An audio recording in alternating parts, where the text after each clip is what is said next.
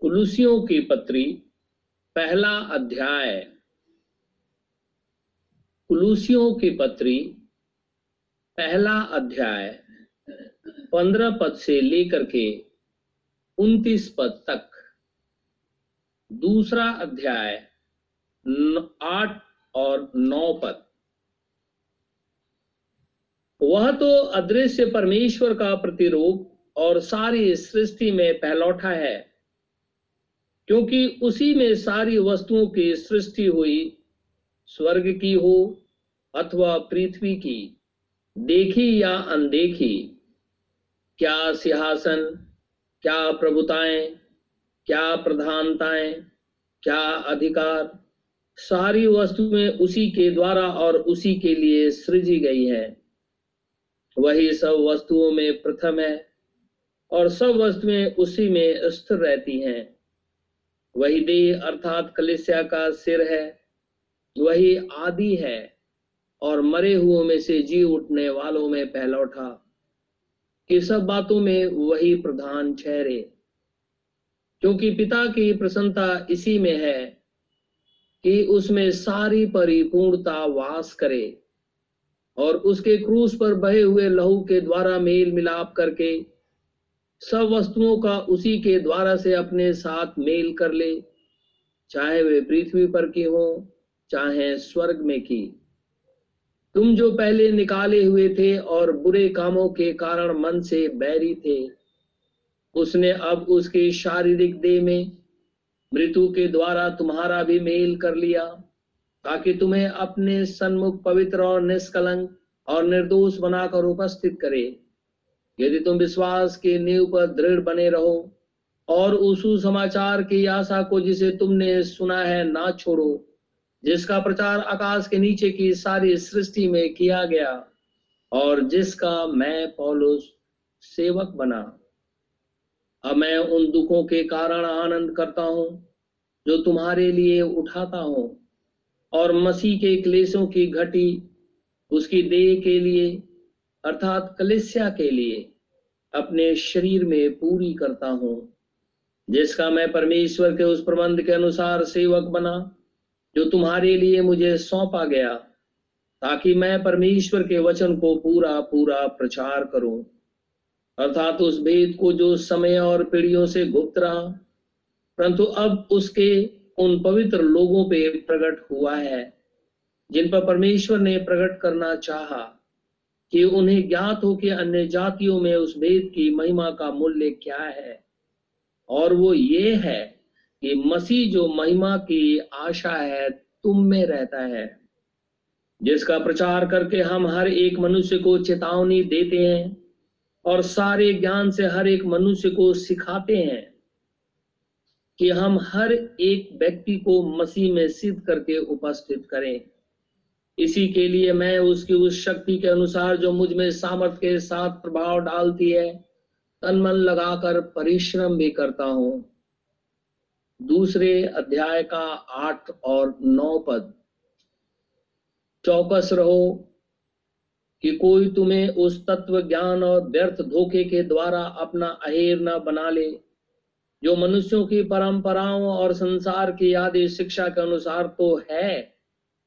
पर मसीह के अनुसार नहीं, क्योंकि उसमें परमेश्वरत्व की सारी परिपूर्णता सदैव वास करती है।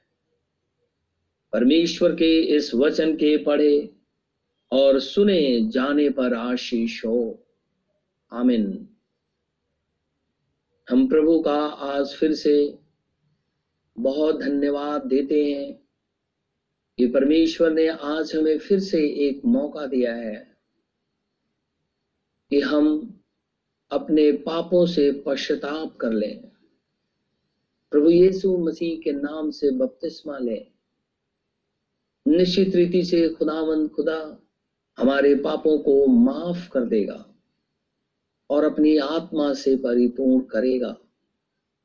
और जब वो इस पृथ्वी पर आएगा निश्चित रीति से वो हमें अपने संग ले करके जाएगा। हम प्रभु का इसलिए भी बहुत धन्यवादित हैं कि आज परमेश्वर ने हमें वचन सुनने का मौका दिया है। हम सुन करके उसे छोड़े नहीं, लेकिन सुन करके उसे ग्रहण करें। क्योंकि जितनों ने उसे ग्रहण किया खुदा ने उन्हें बेटे होने का अधिकार दिया है। इसलिए हम सुन करके उसे छोड़े नहीं लेकिन हम उसे ग्रहण करें। हम प्रभु का इसलिए भी बहुत धन्यवादित हैं। हम सभी जन परमेश्वर की उपस्थिति में बैठे हुए हैं। खुदावंद खुदा हमारे मध्य में मौजूद है। स्वर्गीय सेना भी हमें घेरे हुए है। ये परमेश्वर का वायदा है, मेरा नहीं। ये परमेश्वर का वायदा है कि जहाँ दो या तीन मेरे नाम से हाजिर होते हैं, उनके बीच में मैं होता हूँ। तो खुदा हमारे मध्य में मौजूद है। और कुलसियों की पत्री में लिखा है कि वो मसीह हमारे अंदर मौजूद है। और इसके लिए हम अपने खुदावन, खुदा का हृदय से शुक्रगुजार हैं। हमने परमेश्वर के वचन में पिछले संदेश में सुना था कि सर्वशक्तिमान प्रभु परमेश्वर, जो कि आत्मा है, एक महान आत्मा है, उसके अंदर में बहुत से एट्रीब्यूट्स हैं। और वो चाहता है कि अपने इन एट्रीब्यूट्स को प्रकट करे। और वो हमेशा से ऐसा ही करता आ रहा है। उसने सृष्टि की, क्योंकि वो सृष्टि करता है। इसीलिए पूरी बाइबल में लिखा है, खुदावंद खुदा ही सृष्टि करता है। आदि में वचन था, वचन परमेश्वर के साथ था, वचन ही परमेश्वर है। और उसी वचन के द्वारा आदि में सारी चीज़ों की सृष्टि की गई है। शैतान सृष्टि करता नहीं है। वो किसी भी चीज़ की सृष्टि नहीं कर सकता है। आप हमेशा इस बात को ध्यान रखेंगे। दुनिया कुछ भी कहे, परमेश्वर का वचन ऐसा नहीं कहता। परमेश्वर का वचन कहता है, परमेश्वर केवल सृष्टि करता है, शैतान सृष्टि करता नहीं है। शैतान जो लुसीफर है और उसके साथ में दूसरे जो उसके सहभागी हुए और स्वर्ग से निकाले गए, ये सारे एंजल हैं। और परमेश्वर ने इन्हें बनाया है। तो इसलिए बनाई हुई चीज़ अपने सृष्टिकर्ता से कभी बड़ी नहीं होती है। लेकिन लुसीफर लोगों के मन में इन बातों को डाल देता है कि वो हीलर है, वो सृष्टि करता है, लेकिन ये सब झूठ है। कभी भी इसके ऊपर में विश्वास ना करें। केवल परमेश्वर सृष्टि करता है। और इसलिए जब उसने आदि में सारी चीज़ों की सृष्टि की, ठंडे समय के अंदर में परमेश्वर आदम से आकर के मिलता था। बातचीत करता था। अब खुदावन खुदा अदन की बारी में जब आता था तो चूँकि वो आत्मा है तो एक शरीर को धारण किए हुए था। लेकिन वो शरीर मांस और लहू का नहीं था। जैसे हमारा शरीर है, वैसा नहीं नहीं था। लेकिन वो एक शरीर को धारण किए हुए था, जिसे थियोफेनी कहते हैं। एक ऐसा शरीर जिस जो बोल सकता है, बातचीत कर सकता है, चल सकता है, खा सकता है, सब कुछ कर सकता है। खुदावन खुदा अपने आप को उस रूप में लेकर के आया और आदम के साथ वो ठंडे समय में फिरता था। उसके बाद वो हनोक को ऊपर ले गया। आगे चलते हैं, नोहा से बातचीत उसने किया। उसके बाद में दुनिया आगे बढ़ती रही।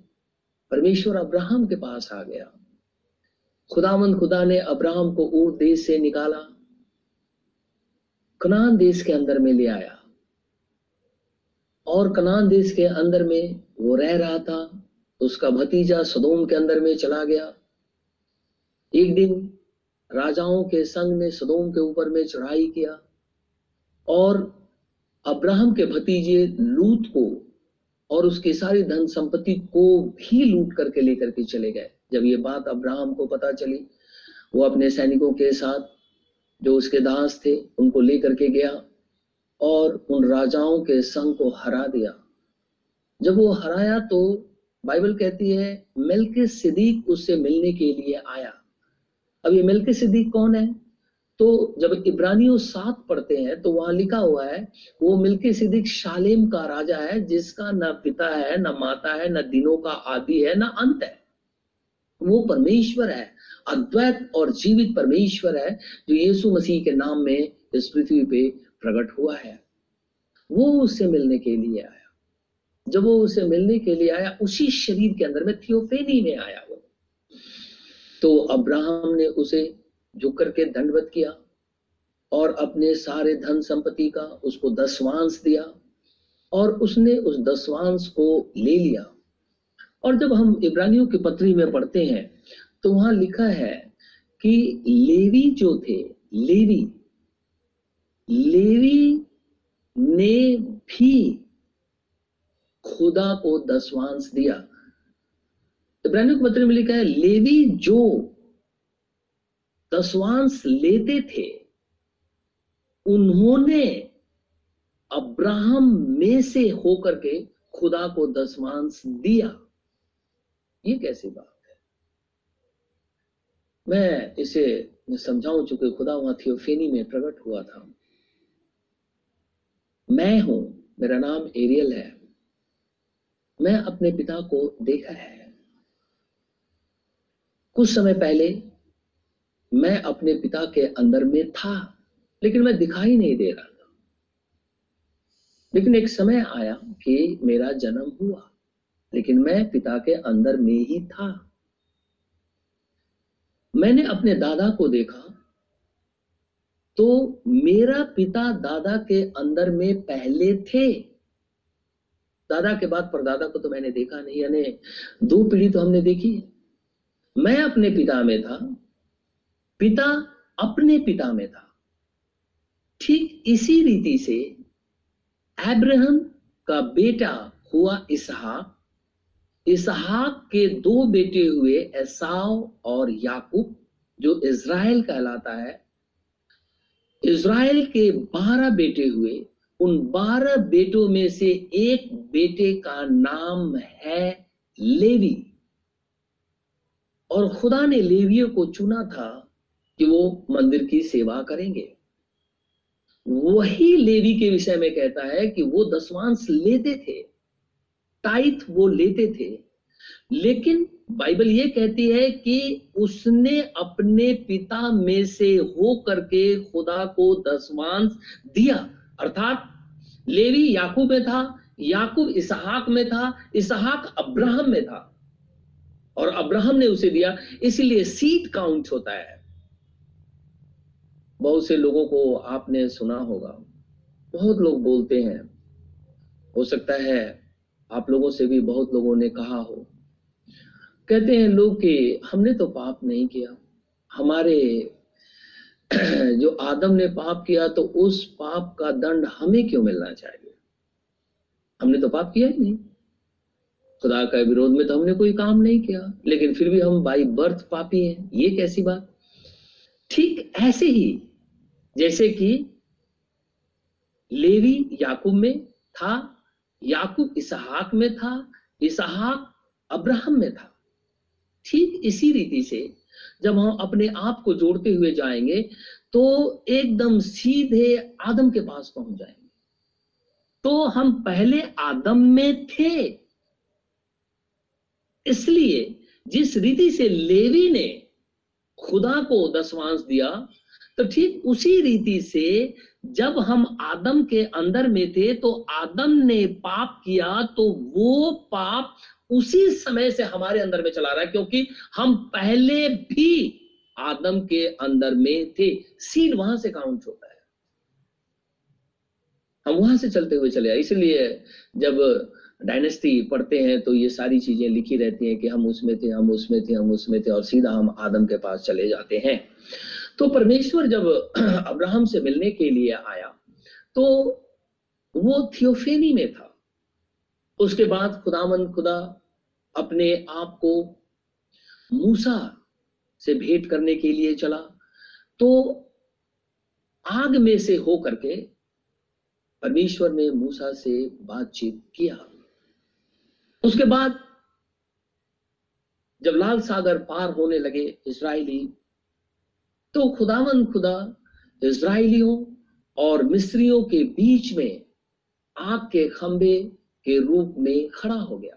परमेश्वर उसमें से अपने आप को प्रकट किया। फिर इज़राइल चलने लगे। आगे की तरफ़ जब लाल समुद्र पार कर दिया, वो सीने पर्वत पे आ गए। परमेश्वर फिर वहाँ पे अपने आप को आग में से होकर के प्रकट कर दिया।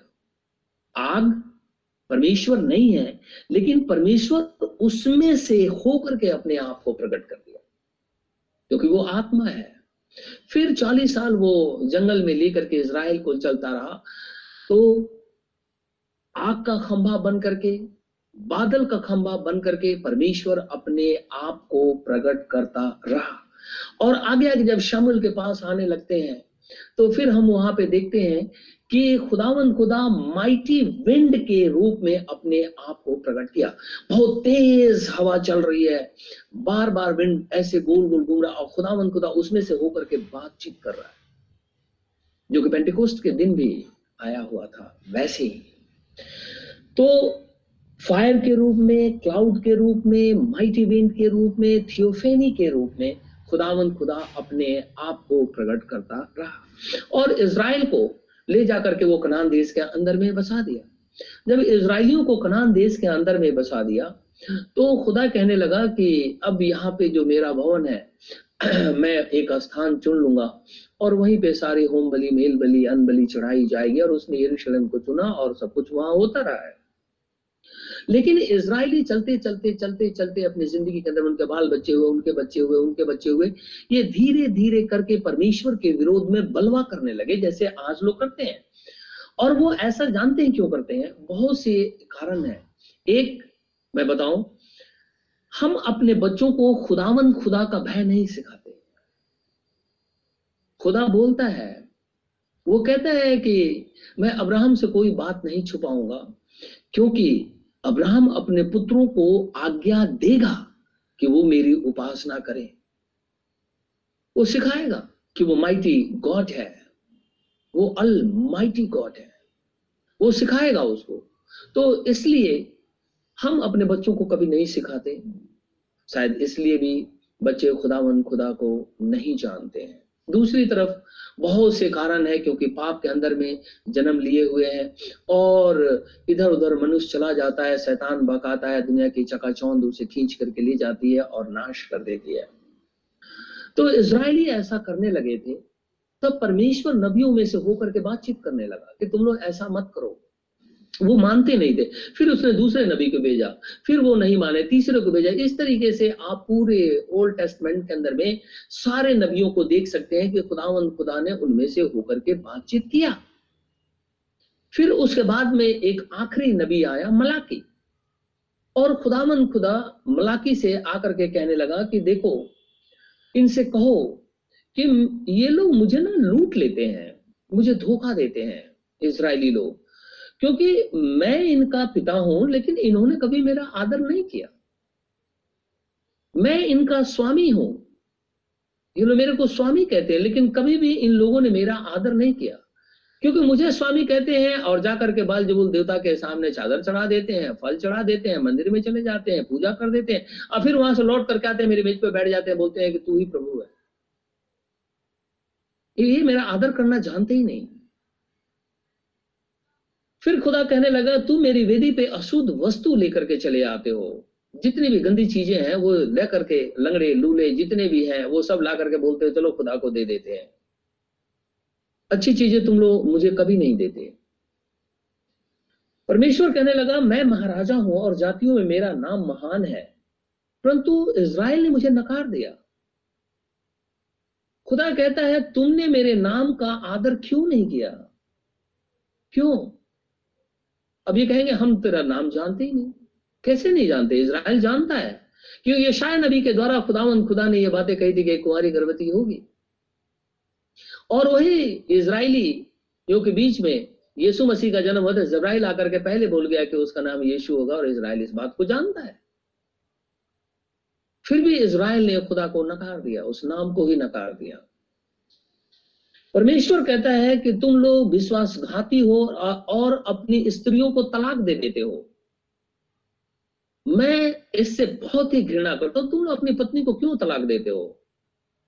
क्योंकि मैंने तो नर और नारी करके बनाया, ताकि दोनों रहे, लेकिन तुम लोग अपनी स्त्रियों को तलाक दे देते हो। स्त्रियाँ अपने पति को तलाक देती हैं और जाकर के दूसरी शादियाँ कर लेती हैं, तीसरी शादियाँ कर लेती हैं और बेशर्मी से घूमती हैं और मेरे मेज में आकर के बैठ जाती हैं। उनको कोई सिखाने वाला नहीं है। कि आप ऐसा नहीं कर सकते, और बाइबल इस बात को प्रमाणित करती है, कोई इसे नकार नहीं सकता है। खुदा कहता है कि तुम लोगों ने यहोवा की वेदी को रोने वाले और आहें भरने वाले आंसुओं से भिगो दिया है, मैं तुम्हारी भेंट स्वीकार नहीं करूँगा। क्योंकि कुछ भी अगर तुम मेरे पास ले आते हो तो पहले ही रोने लगते हो, प्रभु, मेरे पास तो था ही नहीं, देख, बड़े मुसीबत से मैं तेरे पास ले आया और रोने लगते हो। ऐसा करते हो मतलब मेरे ऊपर एहसान करते हो कि प्रभु, मैं देना नहीं चाहता, लेकिन फिर भी तेरे को दे देता हूँ। देख, मेरे घर में खाने को तो है नहीं, और फिर भी मैं तेरे को दे देता हूँ। तो तुम लोग ऐसा करते हो, मैं तुम्हारी भेंट नहीं लूँगा। तुम लोग कुछ भी मुझे चढ़ाओगे तो मैं नहीं लू लेकिन खुदावंत खुदा ने अब्राहम को कभी भी ऐसा नहीं कहा। लेकिन अब्राहम से जब उसने ग्रहण किया तो परमेश्वर ने उसे रोटी और दाकरस दिया, और थियोफेनी में खुदा था। और थियोफेनी के अंदर में उन चीज़ों को रिसीव किया और दिया भी। तब अब्राहम करने लगा, मैं सर्वशक्तिमान प्रभु, परमेश्वर की सामर से विजय हासिल किया फिर खुदावन खुदा कहता है कि, तुम लोग मुझे उकता दिए हो, मुझे बहुत ज़्यादा परेशान करते हो तुम लोग। इसराइल को वो कहता है, क्योंकि ये आखिरी नबी है और उधर दानियल का सत्तर सप्ताह शुरू होगा। खुदा इस बात को जानता है। और वो बार बार चाहता है कि इसराइल को रिस्टोर कर दे। लेकिन इसराइल बार बार इधर उधर भटक जाता है।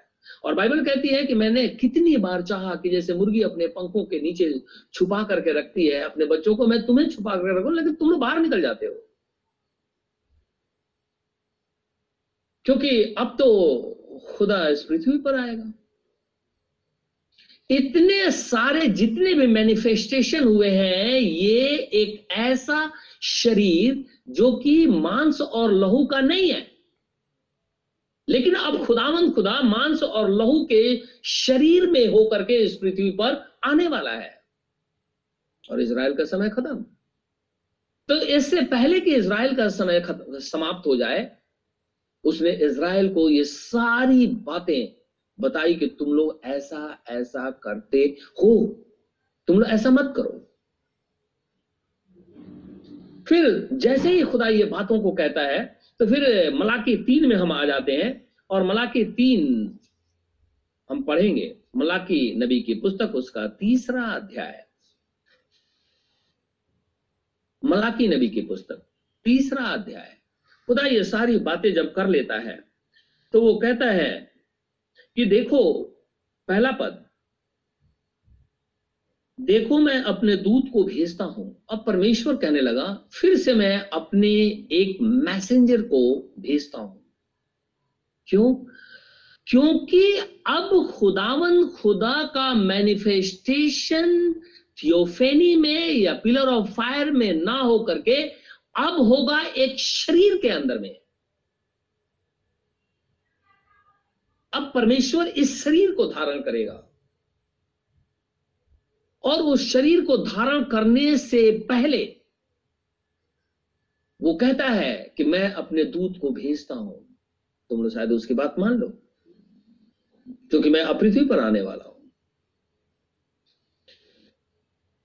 लिखा है, देखो मैं अपने दूत को भेजता हूँ और वह मार्ग को मेरे आगे सुधारेगा और प्रभु जिसे तुम ढूंढते हो वह अचानक अपने मंदिर में आ जाएगा। हाँ, वाचा का वह दूत जिसे तुम चाहते हो, सुनो, वो आता है। सेनाओं के यहोवा का यही वचन है। हम आगे देखेंगे एक form in the form of angelic खुदा एंजल के रूप में बाइबल कहती है, वो प्रकट हुआ है। हम आगे संदेश में उसे देखेंगे। खुदावंद खुदा कहने लगा, जितने ये मैनिफेस्टेशन मेरे हुए, मैंने तुम्हें दर्शन दिया, लेकिन अब मैं इस मांस और ये खून जो शरीर के अंदर में बहता है, इस शरीर में हो करके, इस कटन में हो करके, अब मैं पृथ्वी पर आऊँगा और तुम्हारे बीच में आऊँगा मैं। इससे पहले कि मैं आऊँ, अपने नबी को मैं भेजता हूँ। और मलाकी तीन का नबी है जॉन बैप्टिस्ट बाइबल में लिखा होगा। लेकिन इससे पहले हम आगे बढ़े। देखिए खुदा क्या कहता है, एक और उलाहना देता है। मैं पढ़ूँगा छह पद से, बाकी हम अपने घरों में निश्चित रीति से इसे पढ़ेंगे। खुदा फिर से एक उलाहना देता है। कहता है, क्योंकि मैं यहोवा बदलता नहीं। बहुत से लोग कहते हैं ना, समय के अंतराल पे खुदा बदल जाता है। बहुत से लोग समय के अंतराल पे बाइबल बदल देते हैं। बाइबल में कुछ लिखा है, कुछ लिख देते हैं और। ये क्यों ऐसा करते हैं? कभी सोचा है? ये शैतान करता है ऐसा। दुष्ट आत्माएँ करती हैं ये काम। परमेश्वर बार बार ये कहता है, मैं अनचेंजेबल हूँ। मैं बदलता नहीं कि कभी कुछ बोल दिया, कभी कुछ बोल दिया, कभी कुछ बोल दिया। मैं ऐसा नहीं करता। मैं परमेश्वर हूँ। क्योंकि मैं यहोवा बदलता नहीं इसी कारण हे याकूब की संतान, तुम नष्ट नहीं हुए, क्योंकि मैंने प्रतिज्ञा की थी कि तुम्हारे वंश को, अब्राहम से खुदा ने प्रतिज्ञा की थी कि मैं तुम्हारे वंश को आकाश के तारों की तरह बना दूँगा जिसकी गिनती नहीं हो सकती। इसीलिए मैं कभी बदलता नहीं, उनको मारा नहीं मैंने इसीलिए, नहीं तो नष्ट कर देता।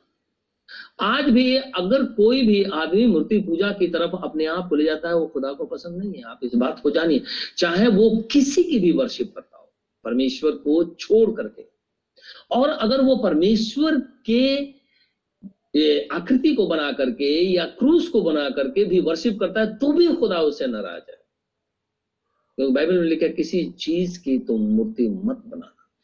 चाहे आकाश की हो, पृथ्वी की हो जल में की हो, या कहीं की भी हो, तुमको ये अधिकार नहीं है।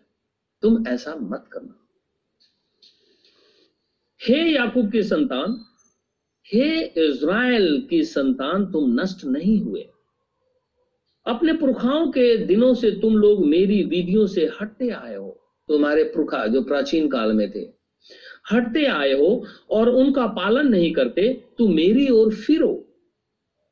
तब मैं भी तुम्हारी ओर फिरूँगा, सेनाओं के यहोवा का यही वचन है। परंतु तुम पूछते हो, हम किस बात में फिरे? सवाल फिर से ये खड़ा कर देते इतने सवाल किए थे इसराइलियों ने, फिर से सवाल करना शुरू।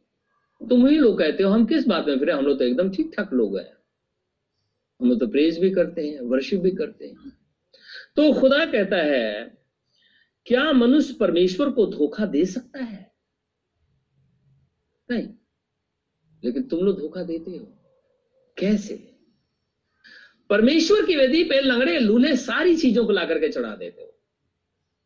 जो चीज़ें तुम्हारे लिए अच्छी नहीं है, वो खुदा को दे देते हो। ये नहीं सोचते कि जो सबसे अच्छा है, वो खुदा को दें। वरन तुम ये सोचते हो कि घर के जितने कूड़े करकट हैं, वो सब उठा करके खुदा को दे दो। परमेश्वर के पास लिया परमेश्वर कहता है, तुम लोग मुझे धोखा देते हो। क्या मनुष्य परमेश्वर को धोखा दे सकता है? पर देखो, तुम मुझको धोखा देते हो, और तो भी पूछते हो कि हमने किस बात में तुझे लूटा है? मेरे से सवाल करते हो। मेरे से पूछते हो तुम लोग। एक तो कहते हो कि हम किस बात में फिर गए, दूसरी बात, मुझे लूट लेते हो, धोखा देते हो मेरे को। कैसे? लिखा है कि, पर देखो, तुम मुझको धोखा देते हो और तभी पूछते हो कि हमने किस बात में तुझे लूटा है? दसवांश और उठाने की भेंटों में। उठाने की भेंट आप जानते हैं। परमेश्वर के सामने जो चढ़ाई जाती है, उसे उठाया जाता है। उठाने की एक भेंट है होती है कभी। परमेश्वर ने मौका दिया तो निश्चित रीति से इसके ऊपर हम बातचीत करेंगे। खुदा कहता है टाइथ और खुदा को जितनी भी चीज़ें चढ़ाई जाती हैं, कहता उसमें तुम लोग मुझे धोखा देते हो।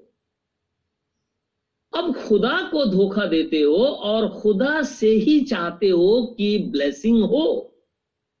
तो परमेश्वर तो कहता है, मैं तुम्हारी चढ़ाई हुई भेंटों के ऊपर में अपनी आँख भी नहीं उठाऊँगा। तुम लोग चढ़ाते रहोगे और मैं अपना मुँह फेर लूँगा। और उसके बदले आशीष नहीं दूँगा। क्योंकि जो कुछ भी तुम चढ़ाते हो, रो रो करके चढ़ाते हो। अगर तुम दसवांश भी ले आते हो तो रो करके ले आते हो, अरे, कैसे ले जाए? तो खुदा कहता है, ठीक है। जाओ। आखिरी नबी के द्वारा परमेश्वर ने इज़राइल को ये सारी बातें बता दी कि तुम लोगों ने मेरे साथ ऐसे ऐसे काम किए हो। अब तो मैं पृथ्वी पे आ रहा हूँ, तुम्हारे बीच में। अब देखता हूँ कि तुम्हारे बीच में जब मैं आता हूँ, तुम लोग मुझे क्या कहते हो? कहता है, तुम दसवांश और उठाने की भेंटों में बहुत से बहुत से लोग क्वेश्चन भी करते हैं, मैं उसको बोलते हुए भी चलूँ। बहुत से लोग सवाल करते हैं कि ओल्ड टेस्टमेंट के अंदर में टाइट लिखा हुआ न्यू टेस्टमेंट के अंदर में नहीं लिखा है। शायद हम बाइबल नहीं पढ़ते हैं। शायद इसीलिए ये सवाल अक्सर हम करते हैं। ऐसा ना करें। बाइबल में लिखा हुआ है। परमेश्वर न्यू टेस्टमेंट में भी लिखा एक उदाहरण दो मैं आपको यीशु यमुना के इंजील में लिखा है परमेश्वर यीशु मसीह कहने लगा इजरायलियों से इजरायली कहने लगे, हम लोग अब्राहम के संतान हैं। तो यीशु मसीह कहने लगा, अगर तुम अब्राहम के संतान हो तो अब्राहम कैसे काम करो? अब अब्राहम ने कौन कौन से काम किए थे? अब पूरी बाइबल आप पढ़िए। तो सबसे पहले परमेश्वर जब थियोफेनी के अंदर में आ गया, और पहली उसे मुलाकात हुई, उससे पहले वो दर्शन में बातचीत करता था, स्वप्न में बातचीत करता था, अब्राहम से। लेकिन वो थियोफेनी के अंदर में प्रकट हो गया सामने उसके। और प्रकट जैसे हुआ, अब्राहम एकदम घुटने टेक करके उसे दसवांश दिया। और जैसे उसने उसे दसवांश दिया, उसने क्या किया? उसे ब्रेड, रोटी और दाखरस दिया। Holy communion. तो हम ये कैसे कह सकते कि न्यू टेस्टमेंट में नहीं इसीलिए बाइबल पढ़नी चाहिए। बहुत से उदाहरण मैं दे सकता हूँ। खुदा कहता है कि तुम पर, नौ पद में, तुम पर भारी शाप पड़ा है, श्राप है तुम्हारे ऊपर में। तुम लोग लूटते हो ना मुझे तो मैं भी तुम्हें श्राप देता हूँ। अब खुदा अगर श्रापित कर दे तो कौन उसे ब्लेसिंग में बदल देगा? कोई है इस पृथ्वी पर? कोई भी नहीं। क्या आकाश मंडल में? या स्वर्ग के अंदर में कोई दूत? कोई बदल सकता है खुदा की बातों को? कभी भी नहीं। हो ही नहीं सकता। इम्पॉसिबल है अगर परमेश्वर किसी को कर्ज कर दे तो वो हो नहीं सकता। इसीलिए उसने अब्राहम से कहा था, जो तुझे आशीष देगा, उसी को मैं आशीष दूँगा। जो तुझे अगर श्राप दे देगा, मैं उसको श्रापित करूँगा ही करूँगा। यह खुदा का वचन है। और उसी के वंश से ये बात करते हुए परमेश्वर चला आ रहा है। और आखिरी नबी के द्वारा बोल रहा है, क्योंकि अब परमेश्वर का मैनिफेस्टेशन शरीर के अंदर में होने को है। अब थियोफेनी के अंदर में नहीं होगा। अब हाड़ और मांस के शरीर के अंदर में खुदा आने को है। इससे पहले कि वो आए ये सारी बातें इज़राइल को बता दिया। इसीलिए जब विजय प्रवेश कर रहा था, वो रोने लगा था देख करके। कहते, तुम्हारा समय खत्म। अब तो अन्य जातियों की तरफ़। क्योंकि अब तो मसीहा काटा जाएगा। इसीलिए विजय प्रवेश हो गया। अब आगे चल करके उसे क्रूज पे चढ़ाया जाएगा। और जैसे ही क्रूज पे चढ़ाया जाएगा, दानियल नबी के सत्तर सप्ताह के सिक्सटी नाइन वीक्स पूरे हो गए। क्योंकि लिखा है कि उनहत्तर सप्ताह के बीतने पर अभिषिक्त पुरुष काट दिया जाएगा, मारा जाएगा और वो हो गया। इससे पहले कि वो दिन आए, इससे पहले कि इज़राइल से ये ब्लेसिंग हट जाए, इज़राइल को खुदा ये सारी बातें बता रहा है। दस पद में कहता है, सारे दसवांश भंडार में ले आओ कि मेरे भवन में भोजन वस्तु रहे। और सेनाओं का यहोवा ये कहता है कि ऐसा करके मुझे परखो कि मैं आकाश के झरोके तुम्हारे लिए खोलकर तुम्हारे ऊपर अपरंपार आशीष की वर्षा करता हूँ कि नहीं। अब खुदा कहता है, मुझे अब आपको परखने की ज़रूरत है। मैं तुम्हारे लिए नाश करने वाले को ऐसा घुड़कूँगा कि वह तुम्हारी भूमि की उपज नष्ट ना करेगा और तुम्हारी दाखलताओं के फल कच्चे ना गिरेंगे। सीधा मैं अब सोलह पद पढ़ूँगा, बाकी हम अपने घर में पढ़ेंगे। पहले तेरह पढ़ता हूँ, फिर सोलह। यहोवा ये कहता है कि तुमने मेरे विरोध ढिठाई की बातें की है। तुम लोग ढीठ हो। अब ढीठ जानते किसे कहते हैं? किसी बात को बार बार समझाओ और वो व्यक्ति चुपचाप वैसे के वैसे ही बना रहे, बाइबल उसे ढीठ कहती है। बार बार वो खुदा का वचन सुन रहा है, लेकिन उसी स्थिति में बना हुआ है जैसे पहले वो था। उसने इस कान से सुना, इस कान से बाहर निकाल दिया खुदा का वचन। वो ढीठ है। वो परमेश्वर की आदर नहीं करता। इसीलिए खुदा कहता है, मेरा आदर कहाँ गया? यहोवा ये कहता है कि तुमने मेरे विरुद्ध ढिठाई की बातें कही हैं, परंतु तुम पूछते हो कि हमने तेरे विरुद्ध क्या कहा है? ये सारी बातें करने खुदा ये उलाना दे रहा है। इसराइल को। सोलह पद। तब यहोवा का भय मानने वालों ने आपस में बातें की। जो खुदा का भय मानते थे, उन लोगों ने आपस में बातें की और यहोवा ध्यान धरकर उनकी सुनता था। इसीलिए जब कभी भी आप बातचीत करते हैं, अगर आप परमेश्वर के बेटे और बेटियाँ हैं, और जब कभी भी आप बाइबल से बातचीत करते हैं, बाइबल कहती है, खुदा ध्यान धर के सुनता है। ये क्या बातें बोलते हैं? न्यू टेस्टमेंट में भी लिखा होगा खुदा सुनता है। हम क्या बोल रहे हैं? मैं जो ये बोल रहा हूँ, आपको प्रचार कर रहा हूँ, परमेश्वर सुनता है। मैंने पहले कहा कि हम परमेश्वर के प्रेजेंस में बैठे हुए हैं। खुदा हमारे बीच में, वरन हमारे अंदर मौजूद है।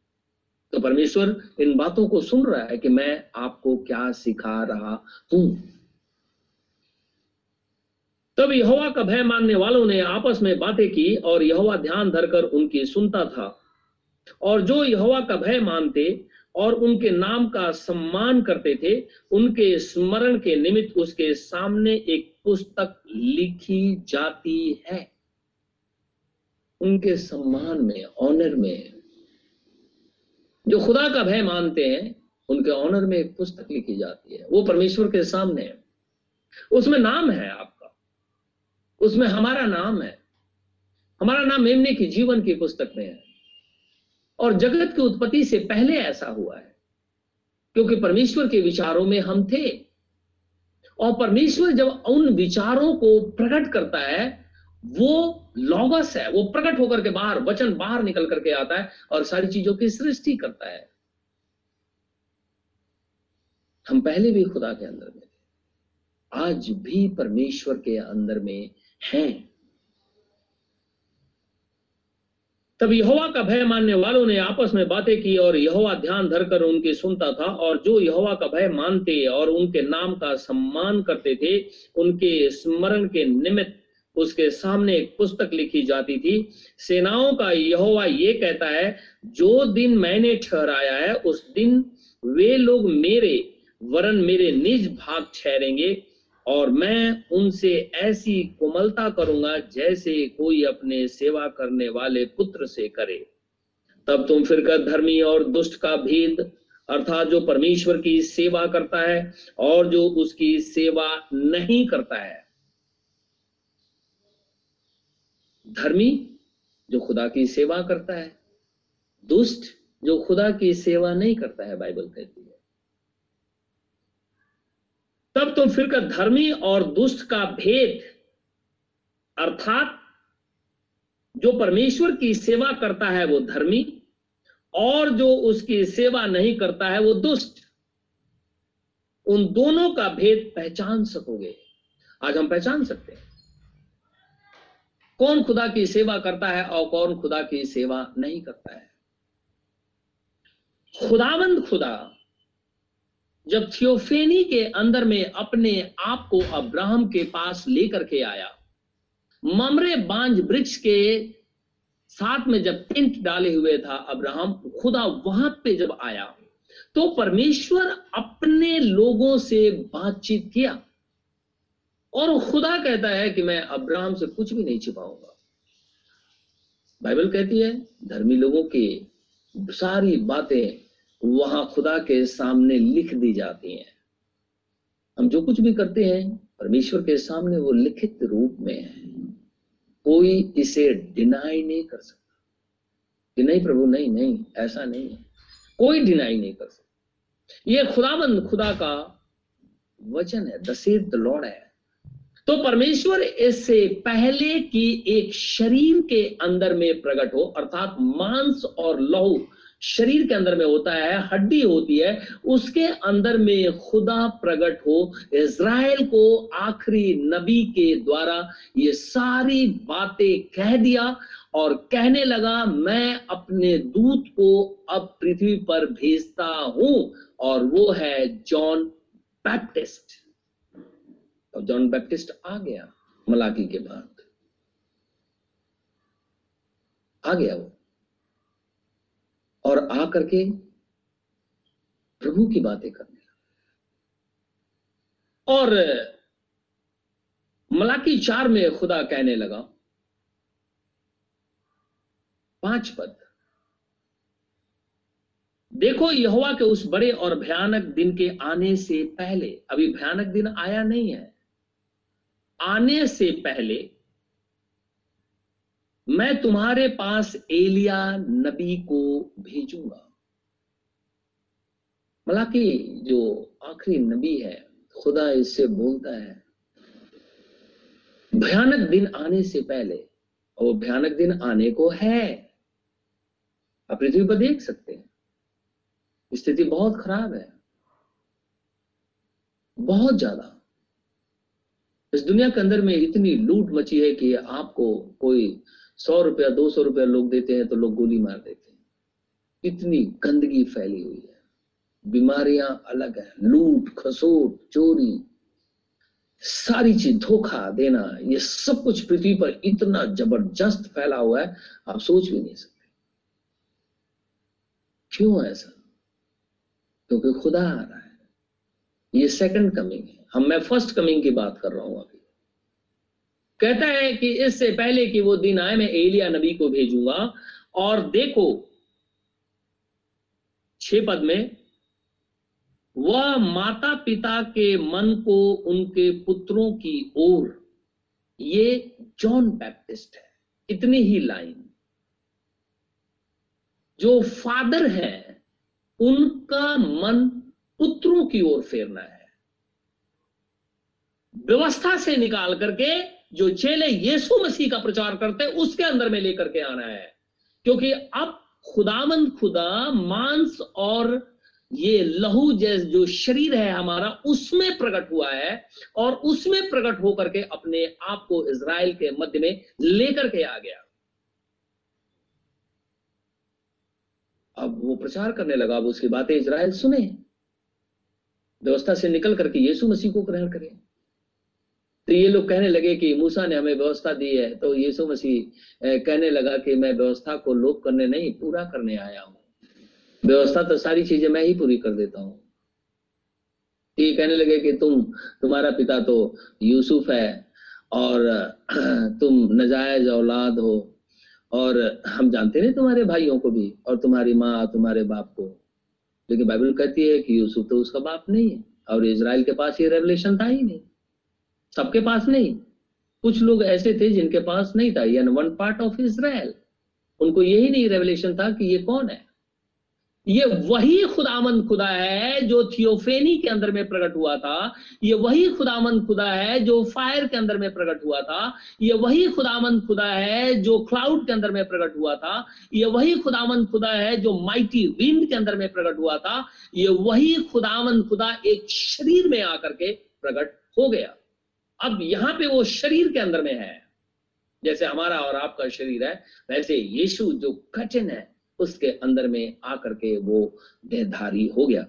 इसीलिए कुलूसियों की पत्री में लिखा है, उसकी मनसा है, संपूर्ण जो कुछ भी खुदा है, वो आकर के उसके अंदर में सदैव निवास कर जाए। और उसने ऐसा किया।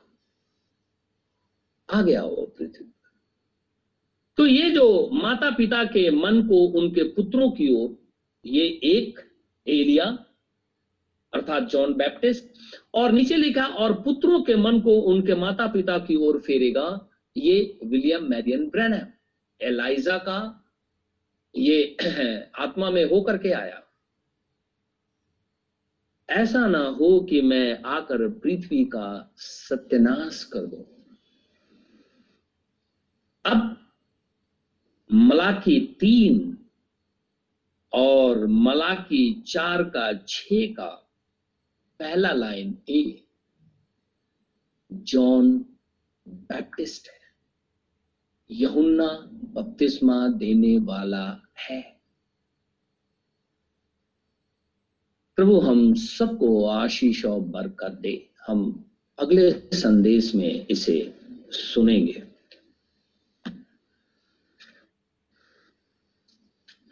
आइए हम प्रार्थना में जाएँगे। अगर अभी मैं इस टॉपिक को लूँगा तो काफ़ी देर हो जाएगी। इसलिए हम अगले संदेश में इसे सुनेंगे। सर्वशक्तिमान प्रभु परमेश्वर, हमारे उद्धार करता प्रभु यीशु मसीह, हम तेरा धन्यवाद करते हैं। हम तेरी स्तुति करते हैं। हम तेरी प्रशंसा करते हैं। हम तेरी जय जयकार करते हैं। क्योंकि तो तू आदर के योग्य है। तो प्रभु है। तो परमेश्वर है। स्तुति, प्रशंसा और बड़ाई भी केवल तेरा ही हो। हे परम पवित्र, प्रार्थना करता हूँ प्रभु इसराइल पे रहम कर। वो तेरे लोग हैं। यरूशलेम की शांति के लिए दुआ करता हूँ। वो तेरा पवित्र नगर है। और प्रभु, इस छोटे से झुंड के लिए भी प्रार्थना करता हूँ, जिसमें बहुत से भाई और बहन हॉस्पिटल में काम करते हैं, कहीं और नौकरी करने जाते हैं रोजी रोज़गार के लिए घर से बाहर निकलते हैं, अपनी जरूरतों को पूरा करने के लिए घर से बाहर निकलते हैं। अपने प्रियजनों से मिलने के लिए चाहते हैं। बच्चे स्कूल जाने लगे हैं।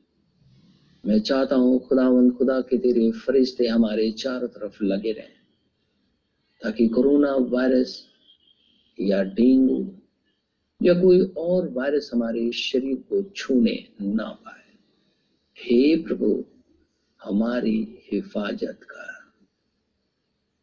प्रार्थना करता हूँ प्रभु अपने दिल्ली शहर के लिए, अपने देश के लिए, वरन संपूर्ण मानव जाति के लिए भी, जो जहाँ कहीं जिस हालत में भी पाए जाते हैं। मैं चाहता हूँ सबकी सुधी ले, क्योंकि तू सृष्टि करता है, सृष्टि तेरी है। अगर तू अपना हाथ बढ़ाएगा, लोग मरने से बच जाएँगे। लेकिन हे परम पवित्र मर्ज़ी तेरी ही पूरी हो प्रार्थना अपने उद्धार करता यीशु नासरी के नाम से माँगता हूँ, इसे इसी घड़ी पूरा कर। आमीन। ऐ हमारे पाप, तू जो स्वर्ग में है, तेरा नाम पाक माना जाए।